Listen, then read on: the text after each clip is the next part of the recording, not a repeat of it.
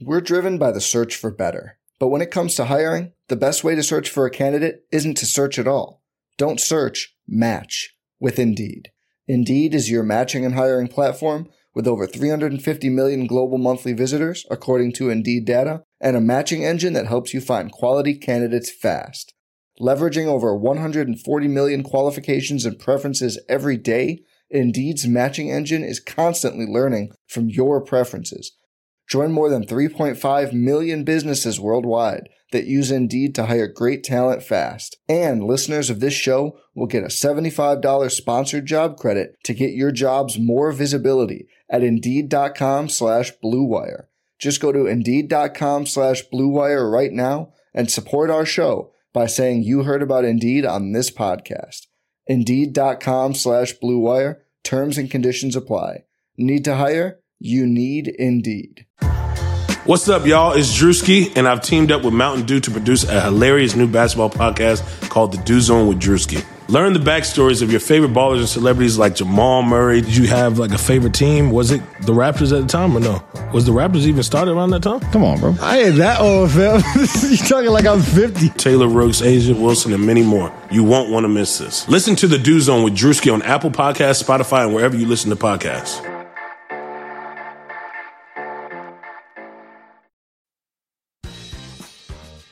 What up, everybody? Mike Facci here, and if you haven't already checked it out, go to PacersTalk.net for the latest coverage on all Pacer news. We have game recaps, game previews, and everything you can imagine. Let's go, Pacers. And Oladipo wants it again. Approaching two minutes to play. With the left hand and authority.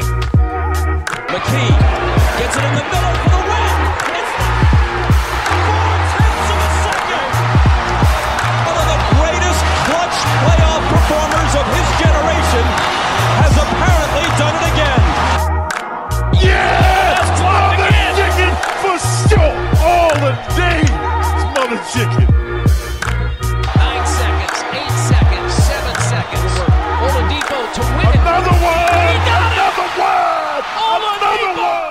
Ladies and gentlemen, welcome back to another episode here of Setting the Pace. I'm your host, Alex Golden, and joined as always by my co host, Michael Facci. Facci, what's going on, man? Alex, the boys are back, winners of three straight, battling injuries. I could not be more proud of this team. We are back to 500. So I just want to let everybody know if you're listening to this on Wednesday morning. We are recording just before the Hornets game, so we will not be able to recap that game, but that'll be on next week's show. But on today's episode, we're going to recap this three game winning streak, starting with that win in Brooklyn. Facci Miles Turner goes down with a scary ankle injury, but Sabonis has a huge game. Jeremy Lamb returned that night. What did you think about that game? Uh, I thought it was a, a, great win. I mean, obviously, the Nets weren't off to the best start, but it was against a playoff team. And you, being down 0-3 on this, in the season, you really had to get a win. Mm-hmm. And I think that that's exactly what the Pacers did. They responded well. And against Brooklyn, you know, you really, it was a quality win. You won by 10 on the road. And I just thought that that was a game that Sabonis just really asserted his dominance pouring in 29, but it was the starters overall. You had four starters scoring over 20, something the Pacers had not done in quite some time. And uh, I was real proud of that team, that win. Yeah, that was really cool to see four plus players with 20 points or more. And then the bench, I think they only had like, what was it, 16 points a game? Yeah, it, it, was below the average, which was already very bad to begin with. the worst in the NBA was below that, so uh, it was like G League level esque. But yeah, so that Pacers yes. bench, it's it's still been a bit of a problem. I think the last two games we've seen an uptick in that. I think they've actually scored in the last two games. They've matched what they scored in the first four games, so their bench is getting a little bit better. Uh, it's it's kind of weird because right now the Pacers have been dealing with so many injuries. I mean, Sabonis Miles Turner, Edmond Sumner, Victor Oladipo. I mean, that's four of your top eight players right now uh, in the rotation. Out injured, you have guys stepping up like JaKarr Sampson. I mean, TJ Leaf got the start Friday, played terrible, came back Sunday, had a huge game off the bench against the Chicago Bulls. I mean, honestly, just getting contributions from everybody in different areas has really made a huge, uh, has been a huge factor in this team getting this three game winning streak going. And then tonight, hopefully, they'll get that win in Charlotte as they continue just to keep pushing through the ups and downs of the season and fighting their way to victories. You could sum it up as as best as next man up, and there has been someone stepping up each night. I mean, we finally just saw Aaron Holiday have a pretty good game, definitely his best game of the season. But TJ Leaf, I mean, I gotta say, Alex, I know he dropped 28 against the Hawks to end the year right. last year, but this might have been his best game when it actually mattered. Oh, for sure. He had a double double. I mean, he was very active. Uh, I saw he had a swat that made him look, you know, like a, like a real shot blocker. I don't want to start throwing some names over there and start dissing some people, but I mean, he had an emphatic dunk. Uh, uh TJ Leaf was doing a little bit of everything. It was just great to see the whole team collectively step up, and we haven't even gotten a Goga yet. Right. Yeah, I mean Goga. Let's let's save him for a little bit because I want to mm-hmm. I want to go in depth about him, but I want to go back to TJ Leaf. So last week on the show when we had Alec Ramsey on, we were discussing, you know, Leaf needs to be humbled. He needs to be taken out of the, the rotation, sent to the G League in Fort Wayne. Then he comes out and does that. And Alec asked a question last week. He said, Does he know he's bad? And we are all like, He has to know he's bad. You know, and you're like, I don't think he does. Well, I'm starting to tend with, I'm going to agree with you now, Facci. Did you see the post that he had on his Instagram after the Pacers got that win against the against the Bulls on Sunday? He posted that picture of himself dunking and was like, "Great win." I'm like, "Okay, so he he probably is a little bit on the I'm sick and tired of the haters. I'm here to prove them wrong." But still, I mean, was that game enough to make you feel comfortable with him out there getting significant minutes? I wouldn't say comfortable, but I felt like he earned minutes okay, for the first time where I felt like he had not been earning the minutes in a game where you know Leaf was asked to play big in that game. He corralled 15 rebounds. I mean that it was impressive. It really was, and I just felt like he just did a little bit of everything, and we needed that performance because while the Pacers won by 13, uh, I don't know if they necessarily win that game without Leaf playing as big as he did. No, for sure. I mean, Goga fouled out in 19 minutes, I believe it was, that game against mm-hmm. the Bulls, getting his first career start. Uh, JaKarr Sampson looked pretty good, but overall, I mean, we talked a lot about TJ Leaf and the game he had against the Bulls, but let's just talk about this Cavaliers game because this Cavaliers game to me was probably the most fun of the three wins. I know it was nice to see him get a win against Kyrie Irving and the Brooklyn Nets because they've been getting so much hype this offseason, but the way that the Pacers dominated the glass without Miles Turner. It was the breakout game of Goga, but Sabonis had 18 and 17. Brogdon was on fire. Jeremy Lamb was really good again. You know, TJ Warren was horrible that game. I think he was like one of eight, but you got contributions from other players. But that that game that he had against Tristan Thompson, keeping him off the glass as far as Sabonis goes, that was so big for that Pacers victory over the Cavs. It really was because this was the revenge game against Cleveland. Tristan Thompson we already had two revenge dominated. games in a matter of six games. It's kind of crazy. We we, we had we, it is it is. There's a lot of cold dishes of revenge going around, Alex. but we needed to serve one. We had a cold plate ready for Tristan Thompson because he just dominated in the first game. I think he had 15 and 13 on 70% shooting, but the second time around, just seven points nine boards, and fouled out. So I, I thought the Pacers did a great job in that game against Cleveland. Uh, and it, it, was, I mean, you had Miles Turner with, I don't know, that was, a, that was the first game. Sabonis really just played big in that game, and it, it was everything that you needed to see. Kevin Love still got his, but at the same point, you started to see guys step up like Goga, and, and it was pretty awesome. Yeah, and so let, us just go ahead and dive into Goga. We've kind of mentioned him a few times here, but uh, really, I think fans have not been this excited probably about a player than Lance Stephenson when he returned. Um, honestly, when he returned against the Raptors a couple years ago, when the Pacers brought him back to that uh, three-year deal for twelve million dollars. So, you know, I, I love Goga. I think he should be getting significant minutes especially with that backup role. I don't think he's necessarily ready to be a full time starter in the absence of a Miles Turner or a Domas Sabonis. But what do you really have left? I mean, there's not a lot of big guys on this team, but he needs to be getting minutes. When Turner and Sabonis are both healthy, I still think he needs to be in that rotation. Offensively, he looks really good. I mean, his shot looks so good, Facci.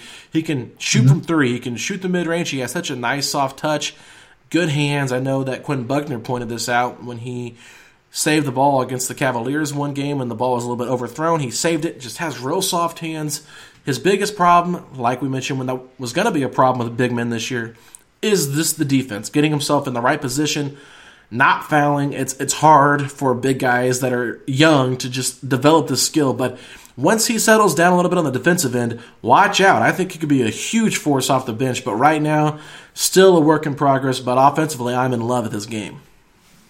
I couldn't agree more. We were talking off the air uh, through text messages saying it's going to be like sink or swim for Goga. Right when Miles went down, it was like we're going to need him to play. It's not an option to keep him on the bench, and he knows it. He even said that every day he's trying to get a bit stronger, more athletic, a bit more explosive. He knows he needs to, you know, just be able to bang a little bit so he doesn't get bullied. And I just felt like that was the coming out performance where you know, you could just see. I mean, he basically had a double double and four blocks in back to back games. Huge. So what fans got to realize is he's a he's a great rim protector. He really is. There's but there's also the difference between being a great defender and being a rim protector. Because right now it seems like Goga wants to block everything, and it has got him in some foul trouble.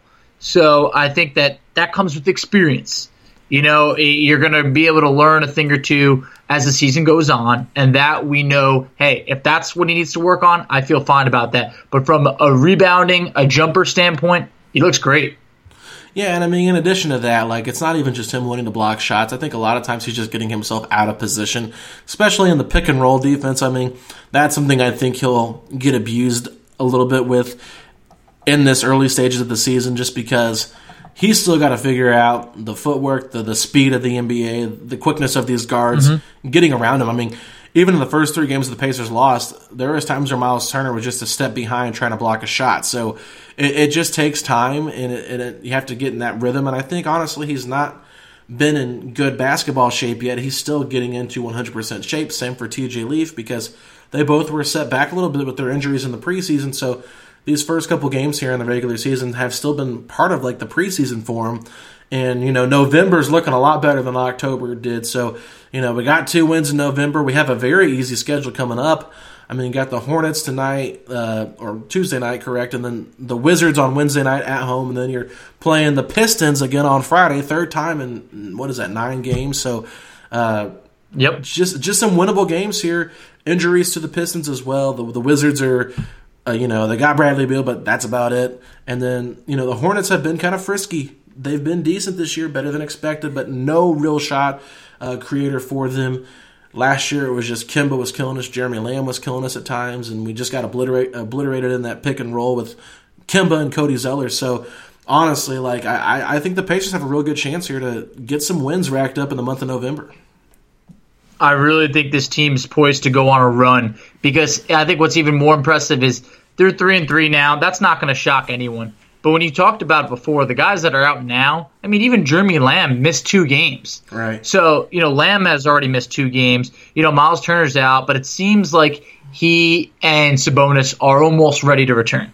You know, they, they have the, the upcoming game against Washington tomorrow. So playing it back to back, you know, maybe the Pacers uh, throw Sabonis out there tomorrow and yeah. just wanted to save him for the back to back. I think that's a smart idea. So I do think that this team is going to get healthy at the right time, but also the schedule allows for them to be able to go on a run. But also, I, I think the team is starting to click a little bit more now. That just gets me so excited when they are all healthy together that everything's going to be all right. Because while we named a couple guys, I mean, there's names like Malcolm Brogdon, who I don't even think we brought up yet. No. I mean, that's how lucky we are right now. There are some studs on this team. Jeremy Lamb, what he's doing right now is, is just almost going under the radar because of how great Brogdon's playing, how awesome Sabonis has been, and then the excitement around Goga. Yeah, so there's a lot right. going on right now. Yeah, Jeremy Lamb honestly has been, to me, the best part of this winning streak because – getting him back in that starting lineup, he seems to be a little bit more relaxed. I'm not sure if just the excitement of the first game, the nerves, the you know the hip, the bruised hip that he got there in the first quarter had an effect on him because he did not look super great in game one against the Pistons. But since he's returned, I mean, he was just been really dominant on the boards without you know without Sabonis and without Turner in those two games against Cleveland and Chicago. I mean, he was just active on the glass. And Brogdon, I mean, my goodness, this guy, you couldn't ask for anything better than what you've gotten from Malcolm Brogdon. Like anything you thought you were getting from Brogdon, he's exceeded that by like 10. So just phenomenal play from Brogdon. He's all star level at this point. And personally, mm-hmm. you know, if he continues this route, I can see him honestly getting a, couple votes there for the most improved player in the entire NBA. There is not one thing that anybody can agree uh, disagree with what you just said. Brogdon is in the running for most improved player year. He's tripled his assist average from last year. That's nuts. He's scoring seven more points than last year. I mean, he is doing literally everything right now. So in a bigger role, obviously the shooting percentages just a tad bit down, but he's he's blown everybody's expectations away. And then Jeremy Lamb, uh, just to go back to Lamb real quick, the one game that he struggled with recently, shooting the ball against the Bulls, he did literally everything else. Right. You're talking about uh, 11 points, sure, that's not impressive, whatever, but six rebounds, five assists, three blocks, and a steal. I mean, that's playing team basketball right there. So and he didn't really need to score because that was T.J. Warren's he did. breakout game. Exactly. So that's where it's just I love the fact that he's really selfless. I feel like when Oladipo comes back, he's going to make that second unit so much better. Jeremy Lamb is going to be he can be the go-to guy on that second unit if they need him to be. And I love the fact that that's that's a real possibility. I mean, he's averaging basically 7 boards on the year. That'd be a career high. So it just seems like he's going to be able to do anything asked of him. Well, let me ask you this. We talked about it a little bit last week because the bench was struggling so much. But if Jeremy Lamb continues to play at this high of a level, would it be smart to keep him in that starting lineup and move TJ Warren to the bench? Or do you think that don't mess with it, just Lamb knows his role, keep him in that six man role? I, think you just do that. The second, the latter part. Okay. Lamb in his in his sixth role, I think just it fits it better.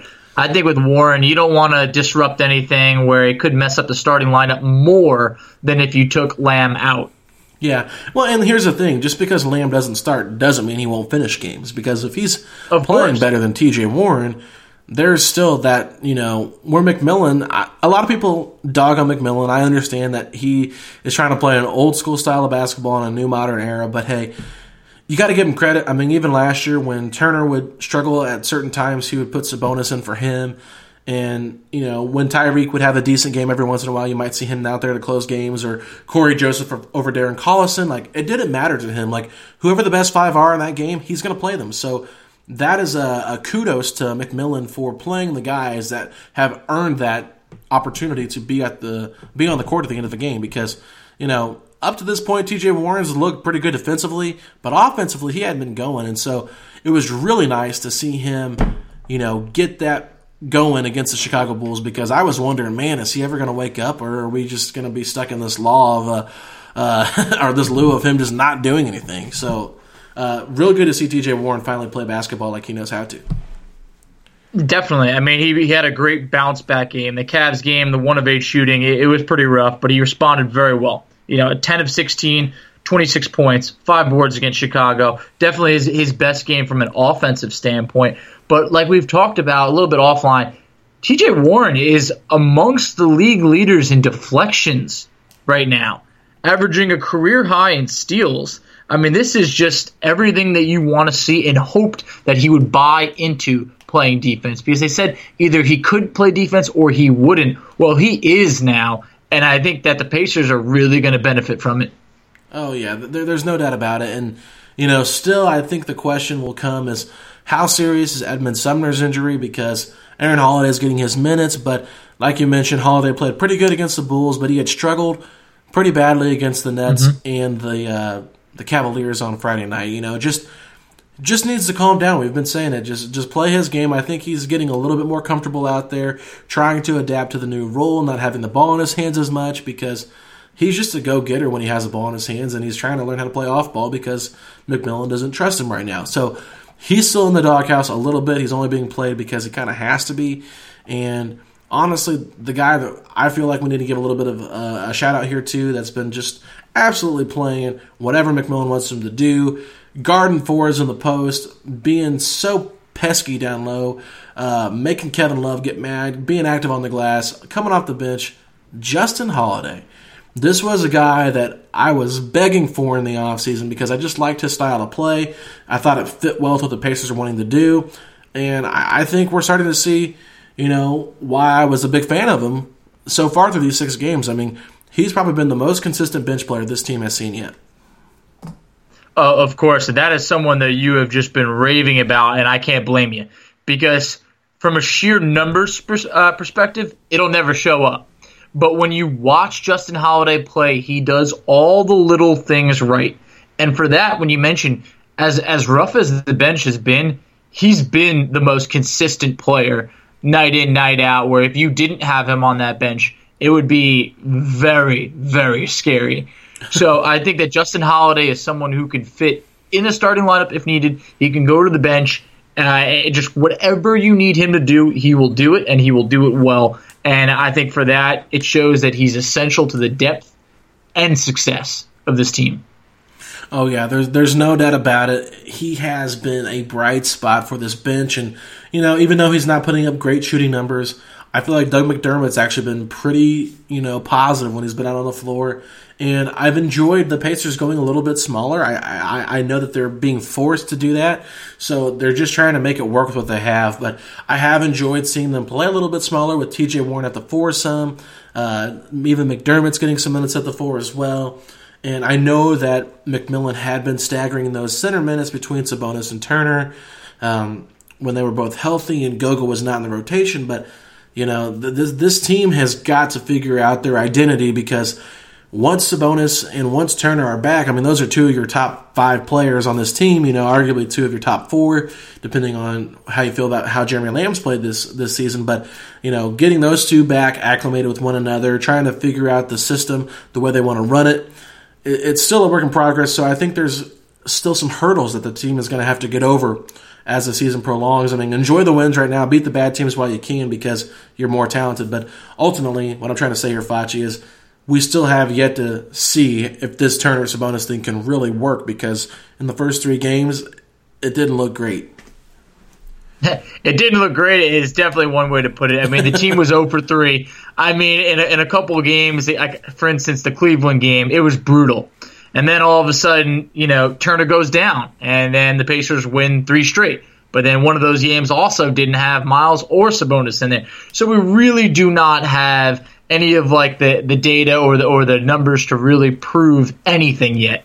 So it's still to be determined. But I'm just happy that the team is all coming together now. Just a few keys to the winning streak. I felt like the Pacers are playing defense again, and they're winning mm-hmm. the rebounding battle. That is huge for a team that was getting crushed on the boards. You come out and you punch Cleveland basically in the mouth and you out rebound them 58 to 45. Love that. You out rebound the Bulls by six, but also you've held three of your last four opponents to under 96.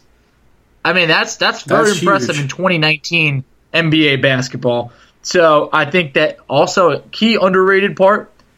We've had less turnovers than our opponents each of the last few games. That makes so a difference. You, you don't turn the ball over and you rebound it. You're gonna be you're gonna put yourself in a good spot. Also, to go back to Goga real quick, there yeah. is no coincidence that the Pacers have had 10 blocks in their last two games, and Goga has played extended minutes in those two games. That's why they got I mean, him. He's a rim protector. You gotta love that. You gotta love that. No, you do. And the only thing that I really want to see improve on with this team, and that would be three point shooting. They are shooting a yes. little bit more with the smaller lineup, but at the end of the day, the percentages are dreadful. Uh, you know, Doug McDermott's got to get going. Uh, Brogdon's looked pretty good, but he's been inconsistent from three. Jeremy Lamb, you know, just TJ Warren. These guys have got to do a better job shooting threes. You know, TJ McConnell won't even attempt one. I mean, I think that Ben Simmons probably has a chance of attempting more threes than McConnell does this year. But uh, he just dribbles around and tries to look for guys and whatever. I mean, you know, I, I just want to see more threes go in because honestly, like, we've won these games. They've been pretty big wins, you know, double digits here. But if they hit some of those threes, this team's winning by 20 points. I mean, that's the difference in, in not hitting threes and hitting threes because the other teams are hitting threes against us and we're not. I mean, I think we shot like 18% in that Cavaliers game. And uh, that's just bad. And we only won by seven points, but if you hit two or three more of those, you win by 15. So it's one of those things where I just want to see this team continue to grow, continue to gain that chemistry, but ultimately this is what we talked about all off season. Finally, having a point guard who can control everything is is just the key to this team growing and becoming a you know a true contender in the Eastern Conference. It, it really is. Brogdon right now second in the league in assists per game. I mean, what he's doing is everything you've asked for the Pacers to go after in a point guard for years. He is delivering in that. Uh, I do think that he could be an All Star this year. I think most improved player. He has to be in the running for that. To, to touch on the three point shooting that you mentioned just now, the Pacers have attempted the fewest three pointers in the league right now, and are shooting thirty two percent from oh, three. So it, it's Exactly. It's not like last year where we weren't shooting threes, but when we did, we were, you know, top five team in percentage. Right now, there's just there's a non-existent three-point shooting team right now in yeah. Indiana. Few attempts and low percentage is not a not a success in today's NBA. I mean, that's what the analytics will show you, and they're really pretty dead on about that. Um, if you're an analytics person, so Facci, uh, anything else you want to talk about in the recap here? Uh, just just they were they're going back to their identity of just being a defensive team right now. 103.8 defensive points per game, third in the Eastern Conference. And I saw a little stat I was digging up coming into the Bulls game. 18.4 deflections per game, third best in the NBA. So this team Burke. is pesky. They are starting to they're starting to exactly exactly. they're going back to their the identity. Yeah, and I think that the defense will present offensive opportunities, fast break points, you know, mm-hmm. getting out in transition. I, I, think that buckling down on defense makes it easier for your offense to come. And if your offense is coming, then you're more willing to play defense. So, yeah, this all works together. I'm really excited about this team and where they're going.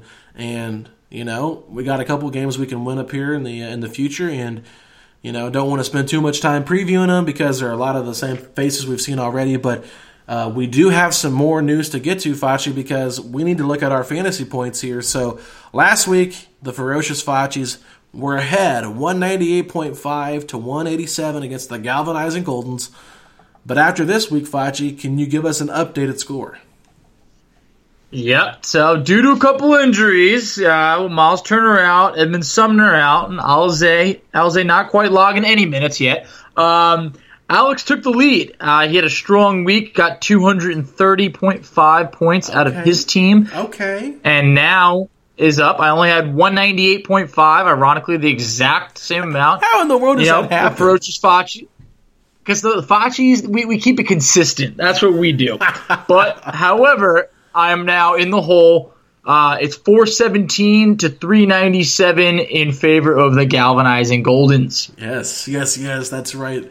This is the gold standard, baby. We are on a rise because we have TJ Warren going off. We got Goga getting minutes. We've got TJ Leaf getting some significant minutes. And then, of course, the other TJ, TJ McConnell, just that that guy is crazy. Like he does little things you don't even expect him to do, but he gets a little bit of rebounds, get us a couple assists. He doesn't score a lot, but points are like not the biggest thing to get you uh, fantasy points. You know, the four, the eight blocks from Goga were huge. TJ Leaf coming in getting me 15 rebounds. I mean, that probably that game right there probably is one of the main reasons I got a little bit of a jump in there. And then JaKarr Sampson as well getting some minutes, and he's on my bench as well. No, that's true. That Leaf game was uh, was pretty big. That definitely uh, widened your lead a little bit. Would have been a lot closer without that. Uh, however, just a little side note: in the Bulls game, we finally had the first all TJ, oh, yes. all Holiday lineup. So we had, you know, TJ. Exactly. It, it was interesting to see. Wondered when that would happen, and finally did. So that was uh, just a little fun thing to to note. No, that, that that was really funny. I wasn't able to watch the game Sunday live. I was at church, but I came home as soon as it was over and watched the recording of it. And you know, actually, they didn't play too bad. They didn't. I, I was proud of the team. G- given the amount of injuries they had, that was one of those wins where if you lost, you wouldn't have been surprised. But the Yeah. fact that they got the win just showed a team, like I mentioned before, starting to come together. And who needed a performance more than Aaron Holiday? Yeah. I felt like that was just something he needed to have. We didn't want to rub his name in the mud too much, but Alex, he started the season one of 16 shooting. oh Lord, that is ugly. That is so ugly. Yeah.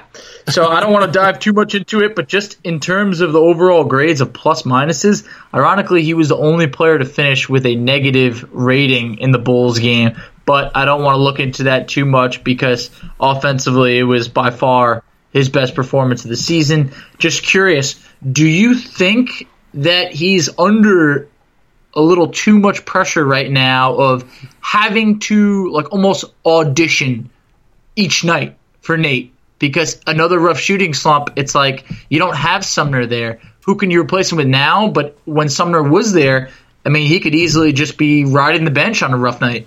Yeah, and I honestly think that right now he hasn't done enough to, you know, overtake that starting position from McConnell or Edmond Sumner. And honestly, I, I mm-hmm. think he just needs to slow down and not think about it. As I know it's probably really hard for him not to think about that, but he needs to just let the game come to him and and do what he can to help the team win and not try to play outside of his little box that McMillan has put him in. Because if he's pressing too much, he's going to make those turnovers, and that's going to make a coach mad, especially a coach that wants to protect the ball. I mean, you have a, a point guard in Malcolm Brogdon who, honestly, if you saw that game against the Cavaliers, he came in and played with the with McConnell, and, and Aaron Holiday didn't see the court in the second half. He only played mm-hmm. six total minutes. So, you know, if, if he's pressing too much, they have enough wing depth on their team right now that he's not going to crack the rotation. So, honestly, as hard as it probably is for Aaron, I just say take a deep breath, do what you can, be great defensively, don't push offensively, and I, and I think that he will just keep, develop, and I and I hope that he earns the trust of McMillan by doing that. I, I hope so too. Uh, I know that he came out with some comments saying just basically saying that he knows he needs to be better. I mean, he's not pointing the finger elsewhere. I think that's great. That comes with you know growing up, just to say, hey, look, I can't I can't blame other people. I need to play better, and you know if I do, I know I'll carve out my role. If I don't, then yeah, I might need to take a seat. But you know when you talk about turning the ball over, someone who's actually protected the ball well lately, T.J. McConnell, uh, Yeah. 13 assists to zero turnovers. That's why McMillan loves him. Exactly. I mean, he had a, a little bit of a rough start in the beginning of the season, but I think that McConnell has, you know, protected the ball, which is a, a completely essential to this team. You have to do that. Um, and for that, he's obviously been rewarded with more minutes. Yeah. Yep, that's that's true. So to wrap this this segment up here, Facci, as we head into our next segment, I just want to get your predictions for this upcoming week. So obviously, it's going to be kind of hard to predict the Hornets game because that probably will already have happened before uh, you hear this podcast. So let's just go ahead and skip that game. We'll go straight to the Wizards game. Wizards at Pacers. What do you got? Who's winning that game?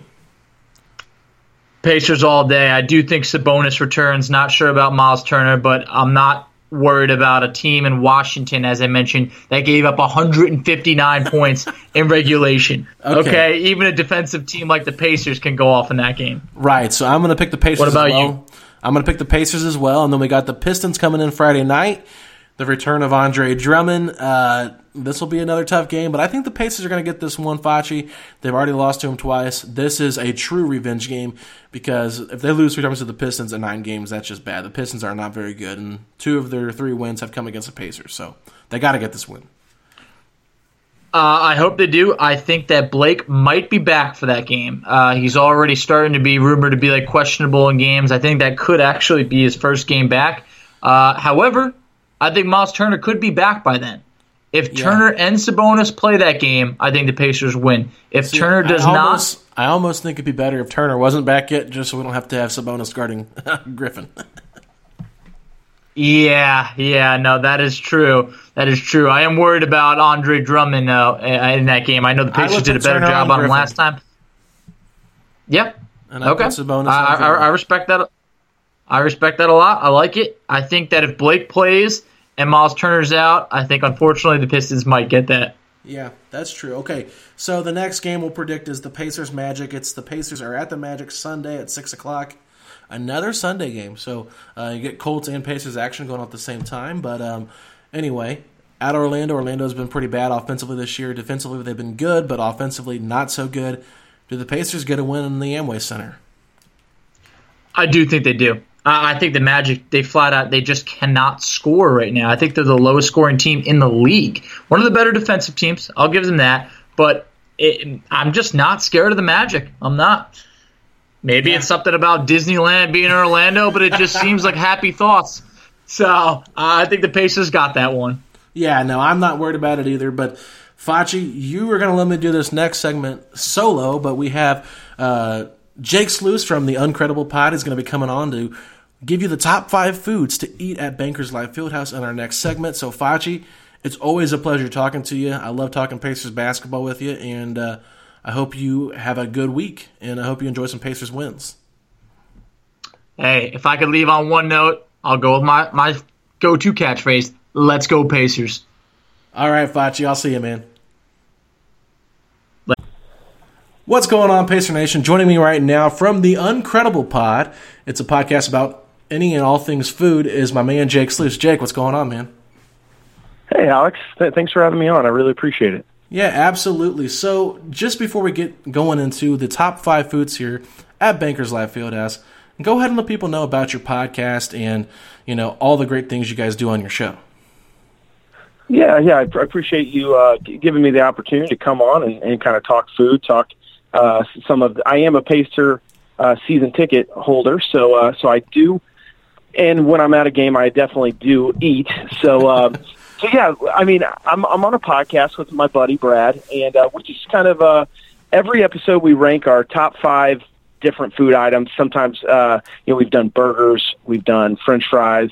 Uh, today we record a podcast uh, with uh, dipping sauces. So, and so there's really no subject that we won't cover. We did Halloween candy before Halloween came. So, uh, so we'll do a little bit of a, a ranking where we rank our top five and then come together for a consensus um, that are top five picks, and then we'll also do a uh, a taste test of kind of interesting different types of food, and then at the end of the episode we'll do a uh, kind of a food find. So we don't take it too serious. We keep it light. It's uh, usually around about thirty or forty minutes, so it's it, it's a good time, and I'd encourage uh, your listeners to uh, to give it a listen if they want. Yeah, and, and Jake, I know that you are a you know you like to try new places, hole in the wall. So all, all of our Indiana fans that are listening to this podcast, you know, Jake will give you some really cool restaurants to try out that you probably might not even have heard of because, uh, you know, that's what Jake likes to do is uh, go try new places. And of course, that's always cool to find new things to eat. But anyway, let's get to it. So you said you're a season ticket holder. I appreciate you letting me uh, watch that Bulls preseason game while you were in Europe. Um, it was really fun to go to that game. But, um, go ahead and let me know what you know your top five foods are because I'm I'm interested to see what you have come up with. Okay, okay, yeah, we'll, we'll get into it. And Alex, um, well, let, let me just turn the tables on you real quick. Okay, and you don't have to give me five, but what is your top your your top food uh, stall or uh, vendor at at Bankers Life? So What's I'm kind of a tight. I'm a I'm a tightwad when I usually go to Pacer games. I don't like to spend a lot of money. Sometimes I'll hit up five guys before I go into the arena. So uh, okay. right out there on is that Delaware or Pennsylvania where that's at? I believe it's on Pennsylvania okay. and, and yeah. Washington. That's what that's what I thought. So Usually, though, if I go in there, one of the things that I love to get is a Ben's pretzel. I, I love Ben's pretzels. Okay. I love when they're hot. I think you're going to like my list then. Okay, good, because I absolutely love getting their pretzels. I'm I'm a fan of the cinnamon sugar one with the icing, even though it's extremely messy and I get it all over the Man, place. Man, you're stealing the words right out of my mouth. but one thing I did notice, I did actually get chicken fingers just a classic chicken fingers and french fries. But one thing that I've really enjoyed that Banker's Life has done this season, which I haven't done in prior season, is they've actually put all the condiments out for you to take. Usually they give you like one barbecue and it's like the smallest little packet that maybe you get, you know, a chicken finger and a half dipped in there, then you run out. So you have right. to ask for like six of them. But now they just have them out right. for free. So I, I, was really happy to see that they've updated their condiment bar outside of where you can get their uh, get their food at and and for big guys like you and I, you know, one pack of barbecue is just not going to do. No, I need like five. It doesn't cut it. it doesn't. So so number five, Alex, I, I went of traditional. Uh, there's there's a, a vendor called Homestead. They just do burgers, nachos, pizza, and hot dogs. And so I am a fan of you know when you're at a sporting event, you really can't go wrong with just a, a classic American hot dog. You know, Right. and whatever you like to put on it with onions, mustard, you know, ketchup, uh, and like you said with the condiment bar, you can kind of make it how you want, and then you know whether it's a Coke or a beer, whatever you want to go with it. You know, it's just it's just a very versatile thing to grab. So more so than the cheeseburgers or the chicken tenders, usually I'll navigate kind of towards the um, towards the the hot dog. Uh, number four is uh, a company that's uh, it's a national chain that's uh, headquartered here in Indianapolis. It's Steak and Shake, uh, but you know you can if you're willing to pay the extra, kind of like you had alluded to, um, you're definitely going to pay a premium when you're at a game, whether it's your beverage, whether it's your food item, whether it's your cotton candy. You know, you're going to spend more at the game. You just kind of know that going in. It's part of the experience. But so if you're willing to spend six bucks for a milkshake or what normally costs you three bucks for a cheeseburger, and you're willing to spend six or eight, um, you, you still are going to get a quality, you know, a quality experience with the steak and shake. So that's that's my number four. Number three is a local place. Um, it's called Mimi Blue, and uh, it's a meatball uh, place here in town. There's three locations, uh, one up in Carmel, uh, one on Mass Ave, and one up at the Fashion Mall. But Mimi Blue has also a, a stand there there at Baker's Life, and uh, I am just a big sucker, Alex. I don't know about you, but I love meatballs, um, and so so it's it's a great it's a great uh, option. Uh, it's kind of a higher higher end option, and uh, you're definitely going to pay a premium for it, like I said. But uh, but it's good. So have you had Mimi Blue, Alex? I have never had Mimi Blue. I did not even know what it was, and I'm not the biggest meatball person. They're okay. I I like uh like I like baked spaghetti better. That's kind of more my thing. Okay. With with the meat Yeah. in there, with the cheese on top. But uh, I- mean, spaghetti and meatballs. It's classic. I don't dislike it. It's just not my favorite. Yeah, and, and these are almost like a meatball sandwich, Okay. uh, more so, kind of like what you would get at Subway, but obviously a lot higher end. Oh, that's Um, okay. Number two, number two is Oka, and so Oka is is a unique option. And I actually had this on was that Sunday night? Was that the last game? Yeah, Sunday uh, versus uh, our win versus the Bulls. Um, so so Oka is a sausage um, kind of restaurant. It teamed up with Sun King. Sun King's a, a local brewery here. It's probably the most popular local brewery. Um, so there is a. It's called the Smoking Goose. Uh, it's a meatery, uh, and they have a place called Goose the Market that's kind of like a, you know, just basically a butcher shop. So the people at uh, Goose the Market teamed up with Sun King, and they they created Oka, which is kind of like a uh, German sausage. They have all different types of sausage. So at the stand, I think uh, on Sunday night I had a um, a chicken sausage that Oh, had nice. some um, yeah some um, kind of breaded onions and some jalapenos and pickles. Um, and it, it was delicious. It was really good, spicy. Um, but and, and they they kind of switched it up on the different types of sausages that they serve each game. So it's uh, it's kind of a freestanding stand, kind of one that they roll uh, in and out. Uh, so they kind of set it up for games. But uh, that's my number two spot. And uh, number one, like you already talked about, it's Ben's Pretzels. Oh, yeah. Ben's Pretzels. Yeah, it, it's I mean, I, if you like Auntie Anne's and you think Auntie Anne's is good, it, it doesn't even you know it No. can't even hold Ben's Ben's jock strap. It's not it's not even close. You know, so uh, yeah, they're they're just so you know they're, they're just really high quality, and they, They you know when you get them warm. And like you said, I prefer the cinnamon sugar because I got a little bit of a sweet tooth. But um, but if you go with just the traditional and you, you get the the cheese to dip it in, it's uh, it's delicious as well. So um, all of these, you're gonna you have to kind of come with your your credit card. You're, you're gonna spend a little bit of money, especially if you're there with a couple other people and you're paying for them. But um, but all five of those options are kind of my top five uh, food stands at Bankers Life Fieldhouse. Well, I really appreciate you giving us that list because I was unaware that Steak and Shake was actually inside Bankers Life Fieldhouse.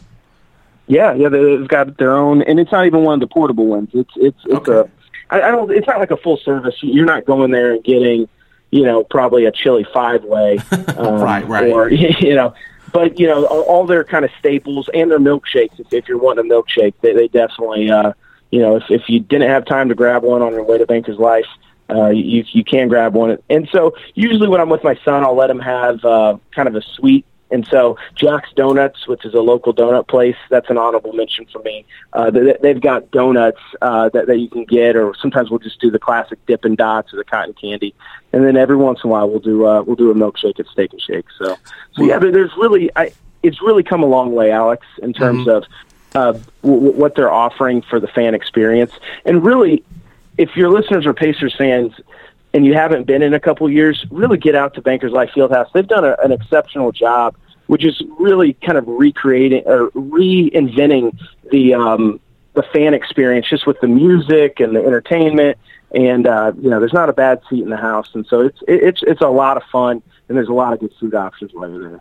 Well, absolutely, and I, I have to say this because I've been going to Pacer games for a long time, and I think the saddest moment was when they took Quaker Steak and Lube out of Bankers Life Fieldhouse. I used to get wings there every time I went to the game. I'm a big wings person.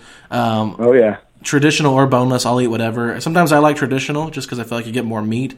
Now that sounds weird, but I just like the juiciness of the meat compared to the breaded chicken. But uh, sometimes you get too much breading on your on your boneless wings, and I sometimes just like getting the, the meat there with the bone, even though it is kind of a pain sometimes. Uh, I know you guys were talking about this, I believe, on, on your episode where. Uh, not just eating the drumstick, but the other wing. I hate the other wing. I was with you on that. yeah. it's so It- it's so it hard to all, all be all be the drumsticks. I'm with you. Always, always. So, last thing, real quick, just to kind of recap this list, can you let us know where all these stands are at? I mean, are they all in the main concourse? I believe if I, I know Ben's Pretzels and Oka are on the main concourse. Steak and Shake, I believe, is on the main concourse, and Homestead is definitely. I just don't know about Mimi Blue. I, I've Okay. eaten at the restaurants um, here, like the one on Mass Ave, which is just you know about a mile away from Baker's Life. But I have full disclosure. I, I don't want to mis- misrepresent Alex. I have not had the Mimi Blue at Banker's Life, but if it's anything like the actual restaurant, it, it's going to be delicious. Right. Well, I, I take your word for And that. then and you know, they do a I, I don't think you can. Yeah, yeah, for sure. And I don't think you can have me on and not let, let me at least express my displeasure with uh, with teaming up Miles Turner and Domas Sabonis in the starting lineup. Okay. Well, the floor is yours. I mean, you go to these games, and you've been a Pacer fan for a while now. You're a season ticket holder. So, uh, what do you not like about those two playing together?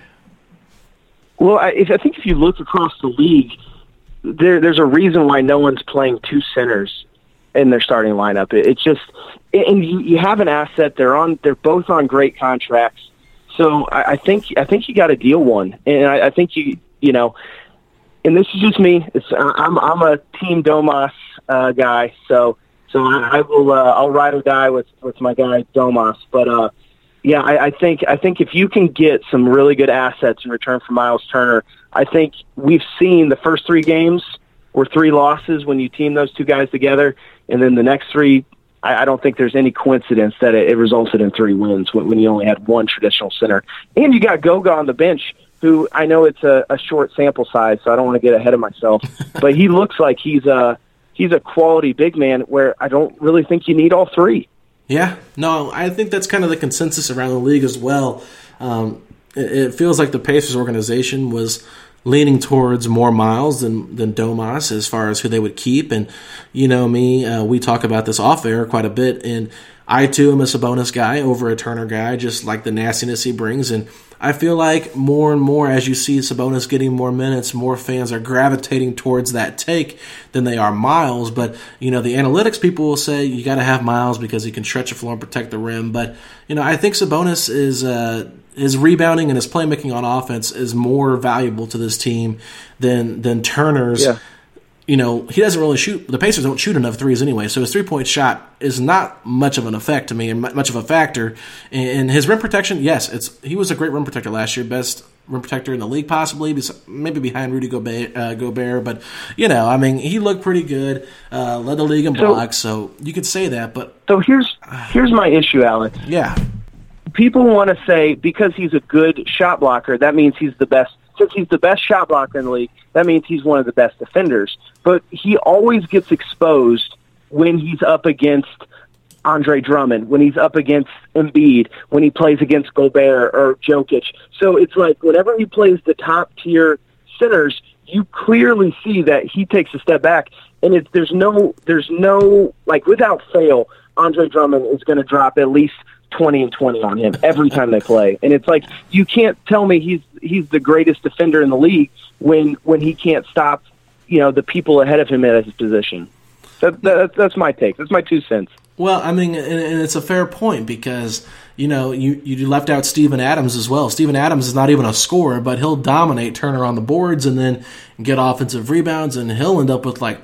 10 and 20 you know it's just one of those things where i think that there are flaws to turner's game and personally what i would do if you're going to try to play both i would just let domas play the center position and make turner your stretch four. That's what he is. I mean yes he can protect the rim whatever but i think he would do a much better job being spread out you know, in the corner, not too involved in the offense, and then guarding guys that are a little bit more quicker uh, that play the position of the four because you don't see two bigs traditionally. I mean, I know that the Sixers went a little bit different, but I mean, Al Horford and Joel Embiid are a notch above Turner and Sabonis. It's just what it is. I mean, they're better players overall. So, um, but personally, I mean, you saw how well Sabonis looked in the last couple games, not against the Bulls, obviously, but when Turner went out against the Nets and how he played against the Cavaliers, Sabonis looked unbelievable starting at center.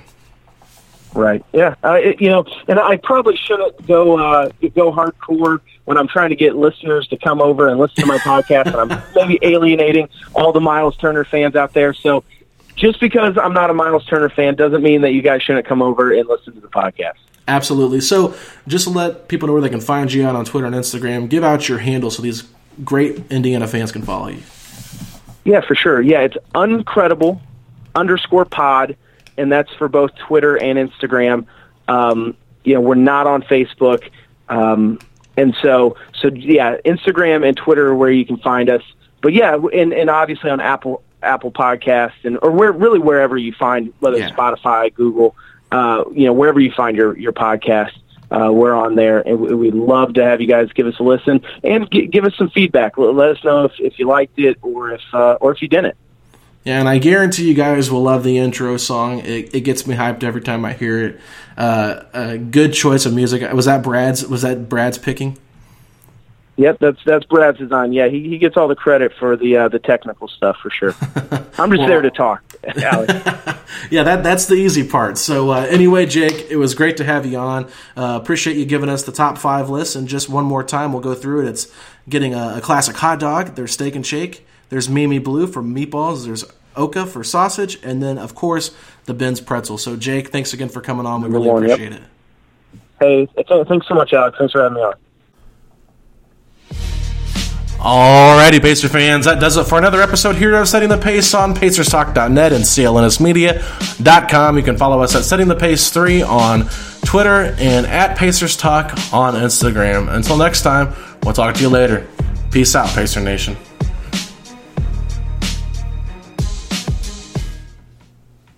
Sugar Ray Leonard, Roberto Duran, Marvelous Marvin Hagler, and Thomas Hearns legends whose four way rivalry defined one of the greatest eras in boxing history. Relive their decade of dominance in the new Showtime sports documentary, The Kings, a four part series premiering Sunday, June 6th, only on Showtime. I'm Mark Chapman. Welcome to the Planet Premier League podcast.